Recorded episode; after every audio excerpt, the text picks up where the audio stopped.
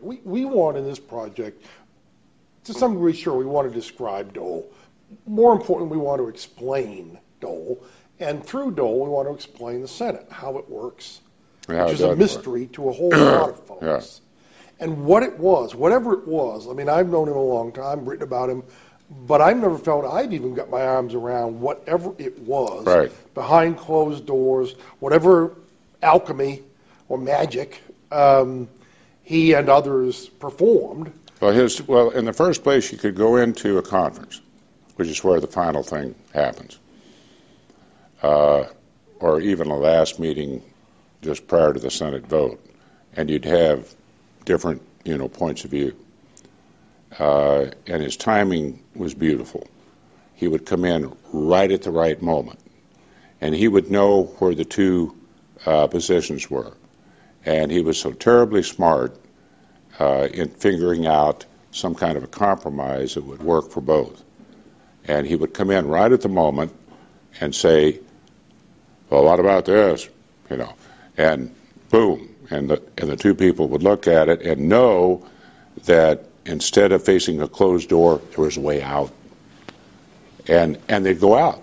Now, it may not be perfect in regards to the uh, ideological. Uh, uh, philosophical folks, but he got it done, and he was a master at it. Uh, timing, knowing the subject, and then with a sense of humor, and and then when something had to be forced, uh, he'd force it. Uh, my word, the, the legislation that goes down the laundry list, one of the things that we're still working on, and is a, as a absolute vital tool in the war against terrorism is the World Food Program. Well, guess what? That was McGovern Dole, or as we say in Kansas, Dole McGovern. But Bob knew that if he get McGovern, he could do this, and he knew the personalities, and he knew how to put people together and make it work. Now, that presupposes, though, that you've got, in addition to Dole, you've got two senators who want to find a compromise. That's true. And that presumably is not always the case. Not today. Not today. I I could get very partisan, but I'm not going to do that on the program with our good friends across the aisle. But they have their agenda, and we don't even have any amendments. Uh, we're on judges right now, and we're forcing cloture votes and waiting it all out and make them wait. And so we're dug in, they're dug in, and it's politics. And now in the war, they're they're saying the war is lost, not worth any other American life, uh, not worth any other American wounded. Well, if that's the case, somebody ought to stand up, Harry Reid, and make a motion, uh, put in an amendment, stop the funding. Stop it. Leave. If that is the case. But they don't do it. They're going to drag it on and on and on for political purposes as well. that would be, uh, um, you know, commensurate with what they think ought to be done. Now they got the bifurcated thing and whatever. In the meantime, here's Petraeus over there making some progress, not a lot, making some. He'll come back in September. He'll report probably that they are making some progress because we're doing now what we should have done three years ago. And it is getting safer, and we do have the sheiks on our side. And El Anbar province is better. Baghdad's a tougher story. But he could come back and say, We have remarkable progress. And the mindset of those against the war ain't going to make any difference. Or the press, i.e., the national press, some of the press. So here's a guy in theater, voted 81 to nothing. He's going to come back and it ain't going to make any difference what he says, in my view. And the president says uh, to us when we went out to Greensburg here just the other day, he says, You know, if. Um, if Petraeus comes back and says we're not making progress, we're going to change policy. He says, but if he says we are making progress, well, we will adjust to that. Because he says he does. He says I want the troops home, but I don't want to have to send them back, and I don't want the next president to have to send them back. That's what we ought to be talking about: is the what ifs in terms of national security lie over the horizon if, in fact, we would do this, and and the and the whole East. We're not talking about that. All we're talking about is bring the troops home, but let's do it in a way that makes it very painful politically. That is unconscionable, as far as I'm concerned. Bob Dole will not permit that, and I don't think Mike Mansfield would, and I don't think, uh, as I try to run through all the Democrats on the other side, uh, now, Joe Lieberman wouldn't. I don't know. Why- But it looms large over everything, plus his poll numbers, and so people don't fear him, and then he's a lame duck, and then, you know, there you go.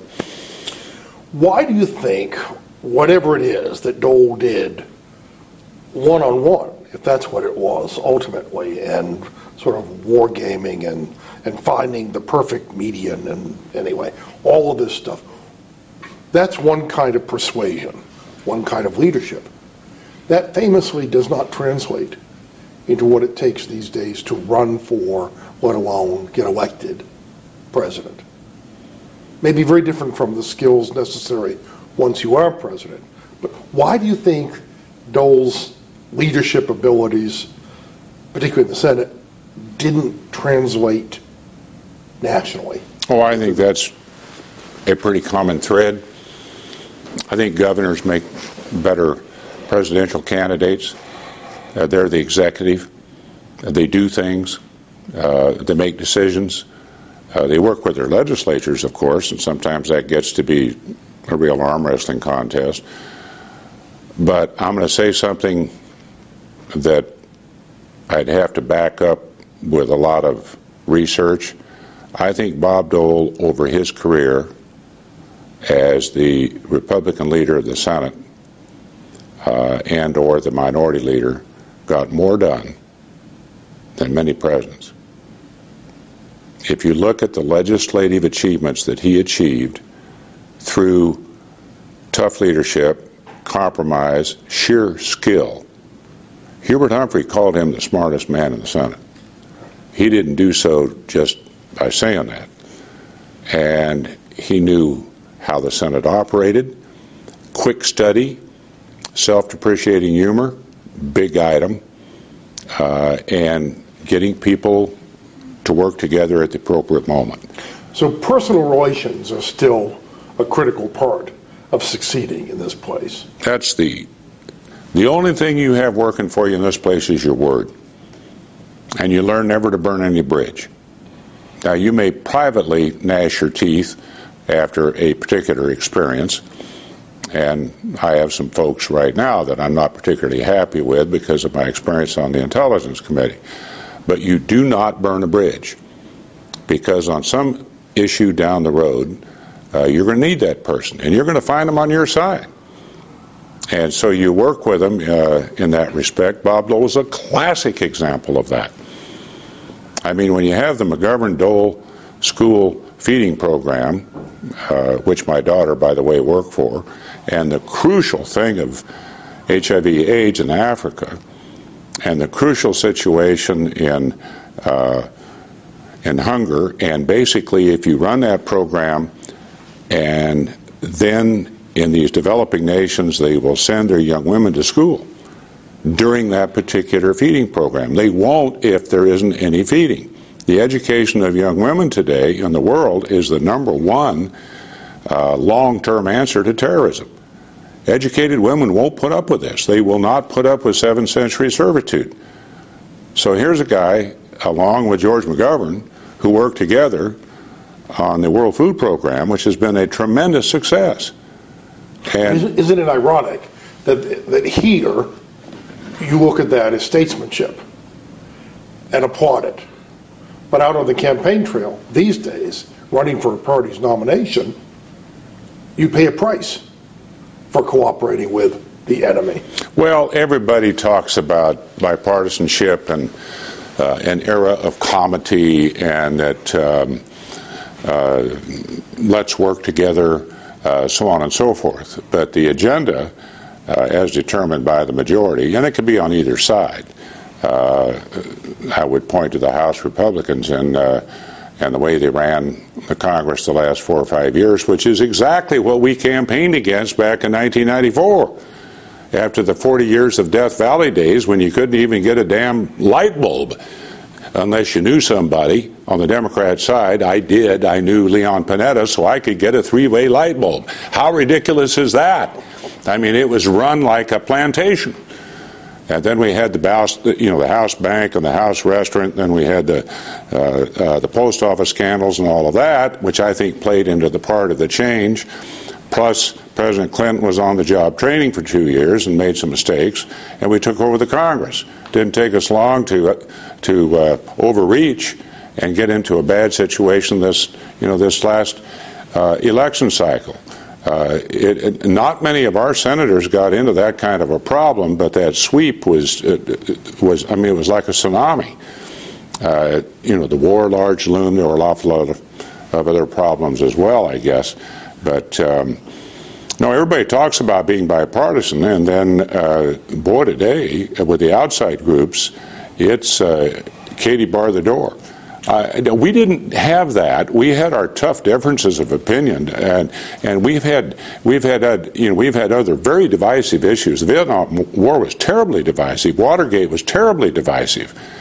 Uh, you go through um, Iran Contra. Uh, you go through. I mean, maybe the aberration is when you have a, a, period of about four to six or eight years where you don't have these kind of sensational, uh, say, issues. But Bob was always able to transcend that and get something done. Amazing ability. It must have been, I realize it's speculative, it must have been on many levels frustrating for him in that when the government was shut down during the Clinton presidency and, for, and to sit in the room with his nominal allies negotiating with the president. Uh, Richard, I was there. Uh, I was designated as the uh, liaison between Newt Gingrich and Bob Dole. Uh, this was Newt's idea. One of the things that I enjoyed in the House was that people thought, at least, that whatever I proposed, Bob Dole was for. That gave me more leverage than an awful lot of members of the House. What they didn't know is that maybe Bob had no idea what I was doing, or maybe didn't, didn't even think it was a good idea.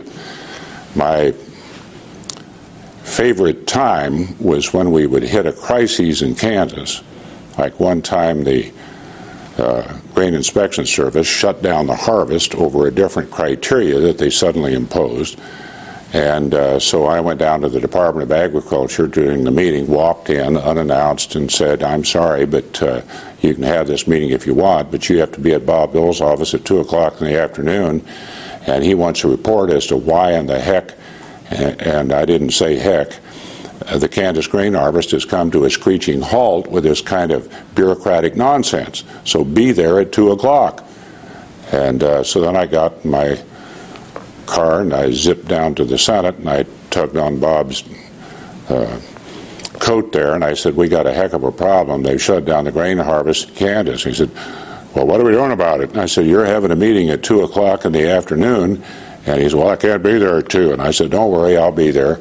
And uh, send whoever it was that was in charge of ag at that time. I don't know if it was Bill Taggart or whoever it was. And uh, so we had, uh, and just before the meeting, I got a call from the Federal Grain Inspection folks down there, and the director of that outfit said, uh, uh, "We don't uh, tell the senator we don't have to have a meeting at two o'clock. We've we've changed the criteria. We put a moratorium on it.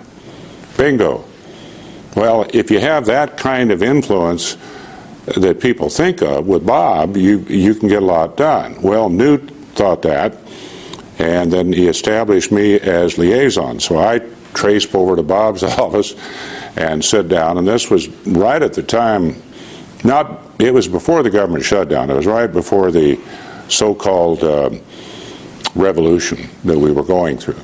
Uh, and we did do an awful lot of things. We didn't market them well at all. Nobody knew what the hell we did, but we did do a lot of things to change the way the House ran. And so I went over to Bob's office and he said, uh, What's going on? And I said, Well, um, I've got a new appointment.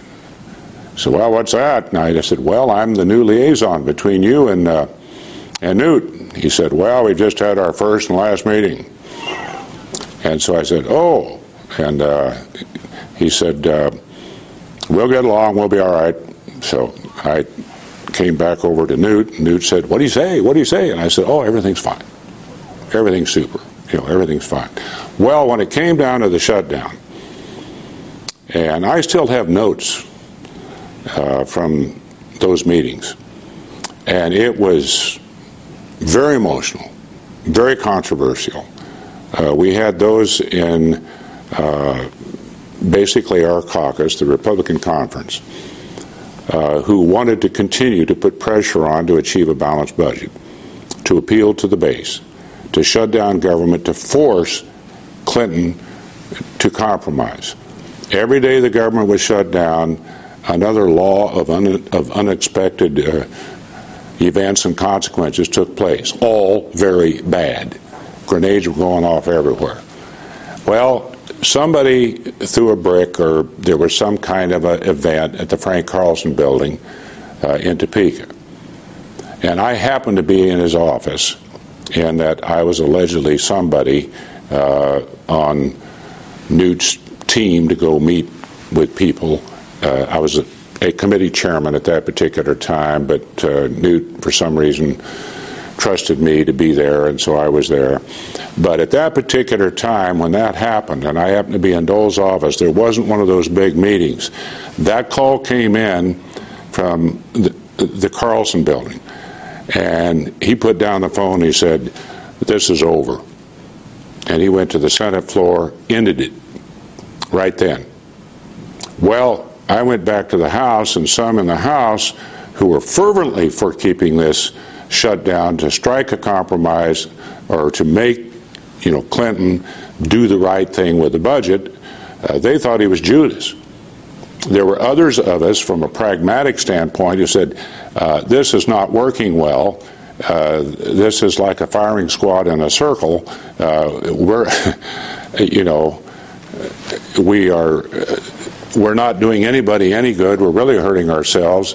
Uh, this is not the way to go. Uh, I'm putting it mildly. Uh, very strong words in, in the conference. And uh, at that time, Phil Gramm was running for president. And that one side went with Phil, and the other side went with Bob. And that was a pretty big thing at that particular time. But I'll never forget that. He took that one phone call where there was uh, an event at the state building, which is which is the public's building, and all of our offices were in there. And he said, "That's it. You know, that's done." And did they learn to work together, or was it was the chemistry just doomed in some ways? Uh, were, were, they so different? Oh, I don't think it was uh, a cattle and sheep war or an oil and gas mix. Uh, I just think that uh, they had a different approach to things. As you know, Newt is very unique, and so is Bob. Uh, Newt uh, uh, had more ideas in 12 hours of work than anybody I've ever seen. And uh, I hope I'm not being dis- you know, disrespectful. I, I admire Newt. I still like him. Uh, he is a very brilliant person in many respects. Uh, he sends me, uh, I'm on his list. I don't know where he finds the time to write all of these essays and theories and recommendations and whatever. And but he's like a wheel with a niche in it. You know, the wheel comes around, so wing, it's over here, and you think, wait a minute, what what, what was that? And uh, he may be correct, who knows? But it's not quite in the mainstream. Bob's not that way. You know, Bob lines up exactly what's going on, knows what's going on, knows what's possible from a very pragmatic standpoint, knows what can be done, and I just think uh, in some ways it maybe it worked you know better than we think. I don't know. Uh, but then that's always the case with the Senate and the House. You know, you always have that you know difference of opinion. You've been in both. He's been in both. Right. Um, which is better? Oh, it depends on your point of view uh, and what you get done. Uh, when I was chairman of the Ag Committee, I think that's the big test in your own mind. How did you make a difference? The reason we all come here is to make a difference. Bob Dole made uh, differences in, in people's lives that he'll never get credit for. They won't even know it. Uh, and I would love to had enough time to think about this and say, look at the laundry list of what he's done. Amazing as I say, probably more than many presidents. Uh, ironic, ran for president how many times? You know, two, three, four. Three. I was right there, you know, toting bags, shining shoes, cleaning windows, saying this, saying that, uh, going to various states. Uh, you know, we all were in Kansas. We were very proud of him as a native son. But after running for president for three or four times, and then look back on your career and realize that you've made more of a difference, look at the World War II memorial. That would not have happened without Bob Dole. I don't know of any president that can snap their fingers and do that. Uh, plus all the other legislation, uh, especially for the handicapped. Give a sense, because you've obviously been in the thick of it yourself, the, the trajectory of Dole's career, particularly in the 80s and, and the 90s. I mean, he was put on the ticket in 76 because he was seen as a conservative, someone who had the imprimatur of the Reagan forces, if not of Reagan himself. By 1996, he's seen as a dangerous liberal by some. in the I don't know about liberal. Well, but I mean, Well, I, I, it's a mild exaggeration, Yeah, but yeah. but clearly he sort of chased the party as it moved away from the traditional economic conservatism right. to social conservatism, which by its very nature is more emotional. Yes. And um, and he didn't always feel comfortable doing it, you know, particularly running in '96. Um, the Hollywood speech, and uh, he may very well have believed every word he said, but you had this sense. The great thing about Dole, one of the great things, is his authenticity.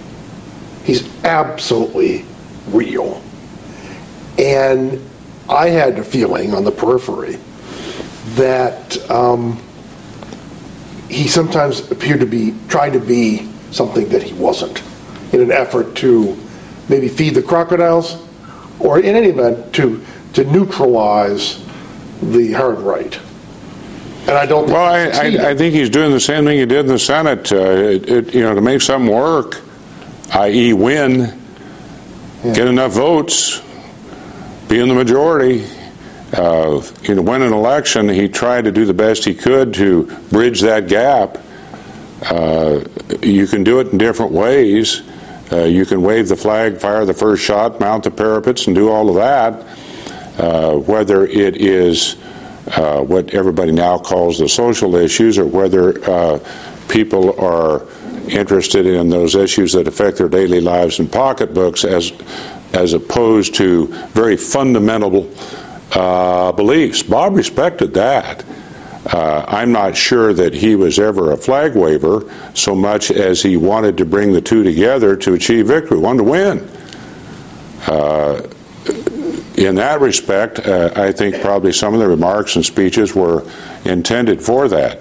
You asked me what the difference is between the House and Senate. I'm going to take some liberty here. When I was in the House, uh, it was obvious that many people would come and want to get something done in two years. That's two-year frame.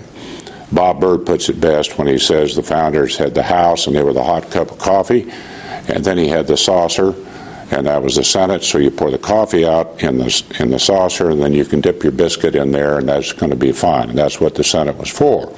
So you have a real historic difference. You also have you got to have 60 votes because you got the cloture situation. If you don't have 60 votes to beat cloture, any one senator at any particular time can throw a monkey wrench into anything.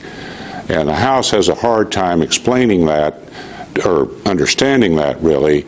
And so many times, people in your own party will say, well, that doggone Senate, they're not getting the job done. I think I referred to the Senate at one time as the Cave of the Winds. Uh, I did not tell Nancy Kassebaum and Bob Dole that. Uh, then when I got over to the Senate, I looked back at the House and my old buddies over there, and I said, "You guys are acting like the Khmer Rouge."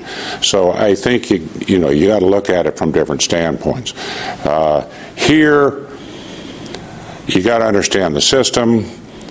In the House, I found it easier to get things done, rather remarkably, simply because I knew Newt, and I could tug on his coat. And for some reason, he took my advice on a lot of things, and Bob Michel was very easy to work for, and it is uh, networking. That's the whole thing. You, you, you don't burn bridges. Your word is good. People trust you when you uh, are proposing something that you want to get done. It makes sense. You go to the majority, uh, and there you have the rules committee, so you better get that you know taken care of. But you went to the chairman, you went to the minority, then you went to the rules committee, you went to the leadership, and maybe you got something done. Here, an individual senator, if he wants or she wants, can stand on the floor, introduce an amendment, and maybe bingo and maybe not. Uh, more chances that, you know, the way it is now, is probably not. So uh, I, I, I think there are differences. I think the House feels closer because every, every two years, you know, they're in the battle for uh, their political survival. Uh, in the Senate, it's six years, and you take a little time, and, and, and you, which is the way the founding fathers intended. Uh, not that you don't have close friendships in the Senate, it's just a little bit different. Dan Rostenkowski told me that uh, Clinton called him. I think it was around the time of the of the shutdown, and he said, "Tell me something about Bob Dole." In effect, give me an extra advantage in negotiating with him. And Rostenkowski said nice things. Uh, he said, but I'll tell you something. He's the most impatient man in Washington. He said, um, you know, at some point, he'll, he'll sign on the bottom line just to get out of the room. But the interesting thing is, when I think back to Dole's success, and it's reinforced by what you've said here, is a certain kind of patience is absolutely essential to, to, to doing that. I mean, to living within the Senate rules, um, to waiting until exactly the right moment mm. when everything comes together, when your sixth sense tells you now and only now things can work. Tell me about his patience or impatience or. Well, he had a sense of timing. Uh, it all depended on what he was working on and who he was working with. Uh, if you had one particular member of the Senate, uh, and we won't get into names, uh, that took extra care and feeding and coddling and Lord knows what, uh, and we do have some of those folks who demand everything, as opposed to the troops. Uh, the troops are your pulling guards or the people on the back rail on the House, and they're with you. Uh, there are some other people who uh, tend to be, you know, you say the workhorse, show horse, whatever you want to say. Some people can be very difficult. And he had the patience to work with them until they would finally come to the point where he knew about where it was, and then he would have to say, Look, we gave you this, this, and this, we can't go any farther, that's the deal. So take the deal or not. And at that time, since Bob had worked with them up to that point, they'd probably take the deal. I would say probably 80, 90% of the time. Impatience, uh, impatience only that he had so many things on his mind and he was making such a difference and he was the leader of the Senate for so long that he did not he didn't suffer fools gladly and he didn't take time to uh, just to get into palaver for uh, you know palaver's sake like Rostenkowski would have and did uh, telling stories, so on and so forth. He's a great storyteller, and he's a fantastic uh, uh, what um, humorist, really. Great self-effacing humor. I've never seen anybody with a faster quip uh, than Bob Dole. Sometimes it might get a little acerbic, but uh, any rate, uh, I was trying to think of the difference they said between us and CQ since I came over. Uh, I was pleasantly irascible, and he was acerbic. I don't, I, I don't know the difference, but he could pinprick an issue in the middle of tough debate with a fast quip, and the and the balloon would come down, and people would laugh, and we'd get something done. Uh, impatience. Uh, yeah, I used to go on the floor. And I'd ask Sheila Burke, I said, what kind of mood is he in? And she'd always say, what kind of a mood is, is he ever in? You know? And so I'd go up, and I knew he was busy, and he was a master at manipulating the situation if he didn't want to hear what he knew you had to say because he had other things to do. Uh, but he would do it in a nice way. Uh, and he would always turn to me and said, "Well, what's going on in Kansas? Are you minding the home front for me?" You know, and that was usually what I was talking about. And I said, "Well, we just have a little problem." Uh, then, he, and and I'd have a window of about two minutes, maybe, uh, of his attention span, and then he'd have the staff member. Many times I'd just go and talk with him on the floor. I hate to say this, and I'd go to the staff and he hadn't agreed to it at all and didn't even know what the subject was. And I would tell the staff, well, I just talked to Bob on the floor, and this is what we got to do. And uh, that was, in essence, how we got the job done. How did he change over the time you knew him? I mean, when, when did your paths first cross?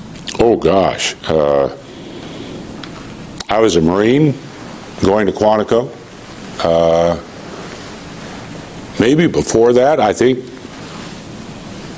I was working for Frank Carlson, his predecessor. I was his administrative assistant. Um, what was he like, Frank Carlson? Uh, if there's ever a man that was totally respected by everybody in both parties, it was Frank Carlson. He founded the prayer breakfast. He, Eisenhower, Conrad Hilton, and Billy Graham. He was a gentleman's gentleman.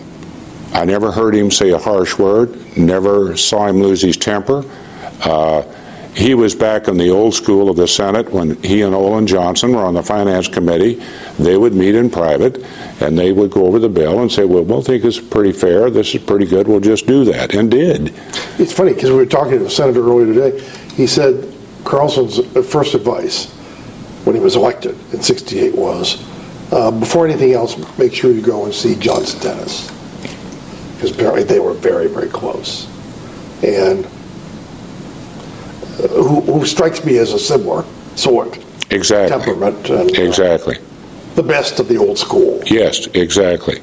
Did Carlson was Dole Carlson because he left us to left us to believe that uh, Senator Carlson had tipped him off in his own way about his plans to retire, uh, and without ever obviously uh, officially endorsing Dole making it clear that um, he wouldn't uh, look askance at a Dole candidate. Well, I got to think on whose toes I'm stepping on here. Well, Bill uh, that are still with us and who aren't. Um, I was AA to Carlson. I could see a difference in the way he was conducting his business. Uh, this was starting into the campaign season, and Alice, his wife, wanted to go back to Kansas. Uh, we all sort of know that George Stafford, his former AA, Wes Roberts, my dad, who uh, was the uh, state chairman and then uh, worked very closely with Carlson on the Eisenhower campaign and was a confidant of Carlson uh, and a Bob at that particular time. And uh, so I went back and told Pop, and I said, Dad, uh, there's something something amiss here. Uh, the senator is not doing what he normally does. He seems worried about something. So Dad meets with George, and they go up and talk to him, which they did many times before. And the senator said, um, uh, "I think uh, I don't think I'm going to run." They tried talking him out of it, uh, and so. Um, he said, Well, it's either that or uh, I think I'm too old to get divorced. And uh, sort of joked around that would be about, you know, the least, uh, uh what, frivolous thing that uh, that the senator would say. We, we, by the way, met for coffee every morning at 9.30, his whole staff regardless of anything. I don't care we'd be at war. And he would go around the staff and ask how things were. And so he had a very devoted staff. My dad came back, or I came back home from work, and he says, Well, the reason is that he's not going to run. And the next thing is, who's going to take his place? Uh, the dean of the delegation was Garner Shriver, who would be the obvious choice. Uh, the person who my dad described as the best potential political candidate he'd ever seen, ever, was Bob Dole. And so both George and my dad, who are now deceased, uh, talked to the senator, and, and, the senator made the call. And uh, my dad went over there and talked to him, and so did George. And uh, it is true. Uh, he was picked. He was handpicked. And it was the logical choice if you wanted to win. Not that Garner Shriver couldn't have run a good race. He was a great man. He served on appropriations, uh, et cetera, et cetera. But um, Bob Dole was the um, newly designated star of the party and was. Briefly walk us through, for, for people who don't know the political landscape of Kansas, east, west, Johnson County, the, the big first district, and you know, coming out of that district, as promising as he was, what did Bob Dole have to do to uh, to win a nomination and, uh, and to succeed? Well, I'm going to go back and ask a previous question. You don't get to do this with uh, your normal news shows that you're on. I first met him, I think, when I was in the Marine Corps. My dad took took me up to his office and uh, my first impression was, uh, I just thought he was great. I mean, my, I thought he was one of the nicest and the most, um, I, just very impressive, very impressive. Was he in the House then? He was in the House. Uh, he was in the Cannon Building. And my dad had spent a lot of time up there advising Bill Katz and that whole.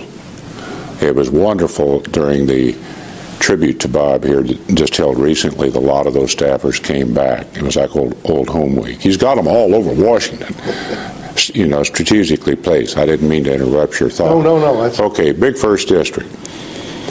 Uh, Kansas City, in the Kansas City area now, Johnson County, primarily, would always like to have a senator. I mean, any area of the state would like to have a senator. But you look at Concordia, in regards to Frank Carlson, you look, I'm trying to think the little town that Schoeppel was from. Uh, I'm going to say Ransom, that's probably not right. Uh, but typically, you might have a senator from a particular eastern part of the state, but not from Wichita and not from uh, Johnson County, which at that time was not what it is today, or Kansas City and even Topeka. Uh, it would be from some other town. And it was because Topeka and Kansas City and Wichita would compete against each other. And so they'd say, "Oh, that's the candidate from Wichita," and Topeka and say, "Well, we don't think, you know, we don't have anything to do with that." And everybody west of Highway 81, uh, which now is 69 counties, uh, with Jerry Moran, it's huge. It's two thirds of the area, plus that district votes 28 percent uh, in regards to the total Republican vote. More than 25, now that we have four congressmen, we vote. I say we because I used to represent the district. It's hard for me to not have some favoritism there. But uh, we do vote. And so we have cloud out there, and uh, we have a very homogeneous district. But Bob was such a star quality candidate that he appealed uh, to Topeka and obviously uh, had served in the state legislature and knew a lot of people in the Kansas City area, knew a lot of people with the oil and gas background with Russell uh, and Wichita. And so everybody knew here was this rising star, you know, coming out of the West. And they didn't have a problem with it in regards to what may have been some pasture problems before uh, in politics. You come from this pasture, we don't want you, we want people in our pasture. Hmm. Uh, for him, I think the fences were down, simply because of his ability and his uh, star, star uh, quality as a candidate. Is it safe to say he, he probably got along better with uh, Nancy than with Jim Pearson? or, or let me rephrase that. There's a sense that the relationship with you get me on thin ice was, was not was not as as as warm uh, as, it, as it might have been, and I and I wonder how much of that is they represented sort of the embryonic two Republican parties. Well, it's interesting to me because Bob Ellsworth is a great friend of mine. He's my guru on foreign policy and was for Bob Dole.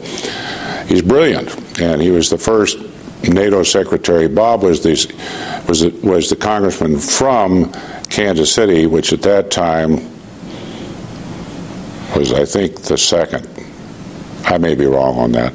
At any rate, we had five, and um, so Ellsworth decided to run against Pearson uh, in a primary. And of all things, Ellsworth, who was more conservative, was portrayed in western Kansas as the more liberal, and Pearson was portrayed as the conservative. Uh, Is that because of geography?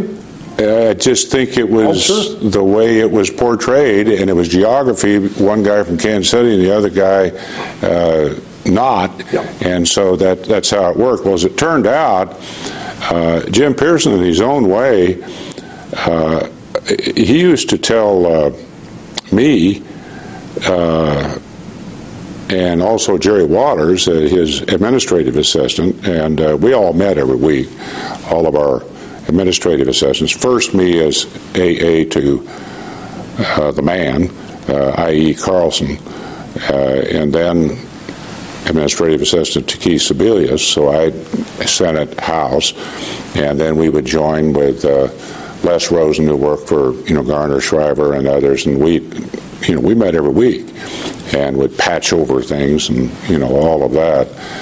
But um, now I I can't even remember what your question. Well, was just talking about the relationship with Jim Pearson. Oh, and well, I think what happens to you is is that uh, if you're the new guy on the block and you have the senior senator and the senior senator is viewed as being more moderate. That would be the word today, or then it was liberal. Uh, and Jim, uh, w- you know, kept his own countenance. Uh, he was not a hail fellow, well met guy. Uh, he was not particularly facile in regards to his public speaking. Uh, he, was, he was a hard worker. He was very conscientious. He, he liked to go see, I think this is what I want to do. Now I got to go find a Democrat to do it with me It was pretty smart because you can get something done. Uh, I just got, by the way, a child care uh, bill that I tried for 12 years to get done um, in an amendment. Uh, and it was Kennedy and Dodd who spoke for me on the floor. And Kennedy goes over and puts his arm around me and says, See what Republicans can do when Democrats are in control? Well, Jim Pearson was that kind of guy. Now, Bob was not. Bob came to the, to the Senate and I remember those first two or three years, he was the spear carrier for the Republican Party, complete with Shield, and was the national chairman at one point, right in the middle of Watergate, right before Watergate. Uh, so he was uh, uh, he was a warrior at that particular time. Now then he had, and then he sort of morphed into uh, a more pragmatic senator, then leader, albeit only winning by one vote over Ted Stevens. And uh, then. Baker told us, by the way, he was surprised. He didn't yeah. expect Dole to win. He thought that Ted Stevens. Uh, I, I, I think that was probably the prevailing opinion, including in the mind of Ted Stevens, who is a great friend of mine now, who has gone over that race with me in some detail. I think I'm down to my last question. Uh, you, you, you, said up front uh, you, some Bob Dole story. Have you got a Bob Dole story uh, up? You know, Richard, there's so many. I'm going to have to think about one that would be pretty appropriate, that would be funny. Um, humorous. We're humorous in the Senate. They're funny in the House.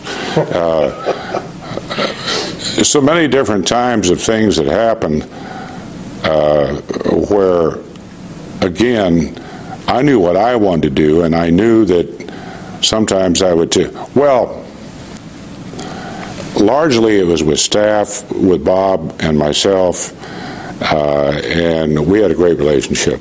Uh, and we, quite frankly, played a lot of practical jokes on each other. And, um, and I could imitate Bob's voice.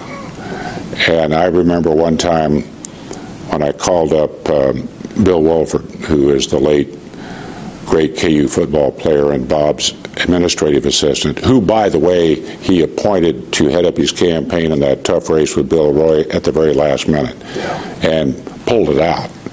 uh, very narrow margin. Uh, tough race. Actually beat Bill Roy worse than people think because it was Watergate and all of that uh, on top of it. And it was a tough race, one of the toughest we've ever seen in Kansas. But uh, at any rate, I called up uh, Bill and uh, said, Nope. And Bill said, Yes, sir. I said, Where's my speech? And he says, Well, I'll get a hold of. Um, I'm trying to think of the guy's name who was the ag ed, the Aggie uh, assistant on the floor for Bob at that particular time. I'll think of in a minute. He's from Ulysses, great guy. And uh, so he said, Well, I'll find out right away. Well, I've only got about two or three minutes here, and I need it right now. You know, and so um, he called called over there, and uh, they frantically looked for this speech for I don't know how long, whatever. Well, he didn't have a speech. I mean, I just made it up. And they had done something to me that I won't even talk about. So, at any rate, they looked for, I don't know, two or three hours. And then, of course, uh, as it turned out, pretty soon Bill figured it out and said, uh, then Mary said, uh, uh Bill Woodford's on the line for you. I said, I'm not in. Last question. How hard was it for him to leave the Senate? Terribly hard. Uh, very emotional. Look at the film. I mean, look at the look at the tape. Look at the uh, he and uh, his assistants uh, down there uh, were in tears and uh, very emotional. gosh, it was hard for me to leave the house even though I was running for the Senate. I remember one of those last days going down through and talking to some of the people I always talked with, what I had lunch, whatever. Uh, magnify that by a thousand. Uh, it uh, you put your life into something. Uh, you put your hope, your dreams, your life, who you are, your ambitions, and then to leave that. And of course, he was going on to better things and a higher uh, race uh, and to be president, hopefully. But that's tough. That's tough. It's like who you are, and then you're leaving to become somebody else. I remember standing, you know, watching him with his arm around Sheila, who was right there with him all the time, and others who had worked with him on the on the on the floor. They were just in tears. He had a hard time with it, uh, and and he Bob Dole is not a guy to show emotion, but when he does, uh, it's a rare thing. I remember when Huck Boyd passed away, uh, who is really his, I don't hate to say the word godfather, but that's really true. And um, his sounding board, his good friend, and everything else. We went out to the services, and he couldn't, he couldn't talk. And uh, I had something to say because I was a family friend of Huck Boyd, and I got up and said it and said something for Bob, and Bob uh, just um, was terribly emotional in the loss of uh, you know both of our good friends, or a friend of both of us. And uh, so he doesn't show emotion that much. But then on occasion, like that famous occasion in Russell uh, with uh, President Ford, right? When he broke down. Uh, well, and then also at the Nixon funeral, where these emotions well up in him, and uh, uh, but that's the human side of him. I mean, he is a very pragmatic, successful Senate leader that will go down in history as one of the greatest of all time.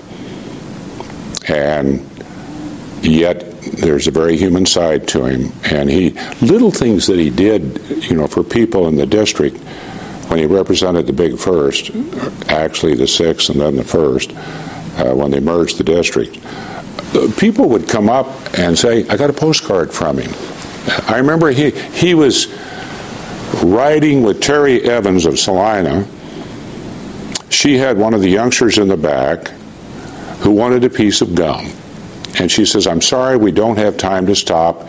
She was taking the senator to wherever he was going, maybe the airport or wherever, uh, and so she was driving him. Well, the youngster just threw a fit. And she was so embarrassed. And uh, about a week later, she got a little note back from Bob with a stick of gum taped to it and says, you know, give this to Sam and Terry's youngster. Uh, he was famous for that and famous for never forgetting a name. Then he's in the Senate.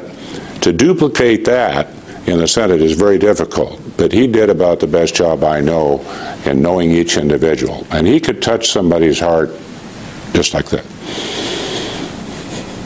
Thank you You're welcome. very much.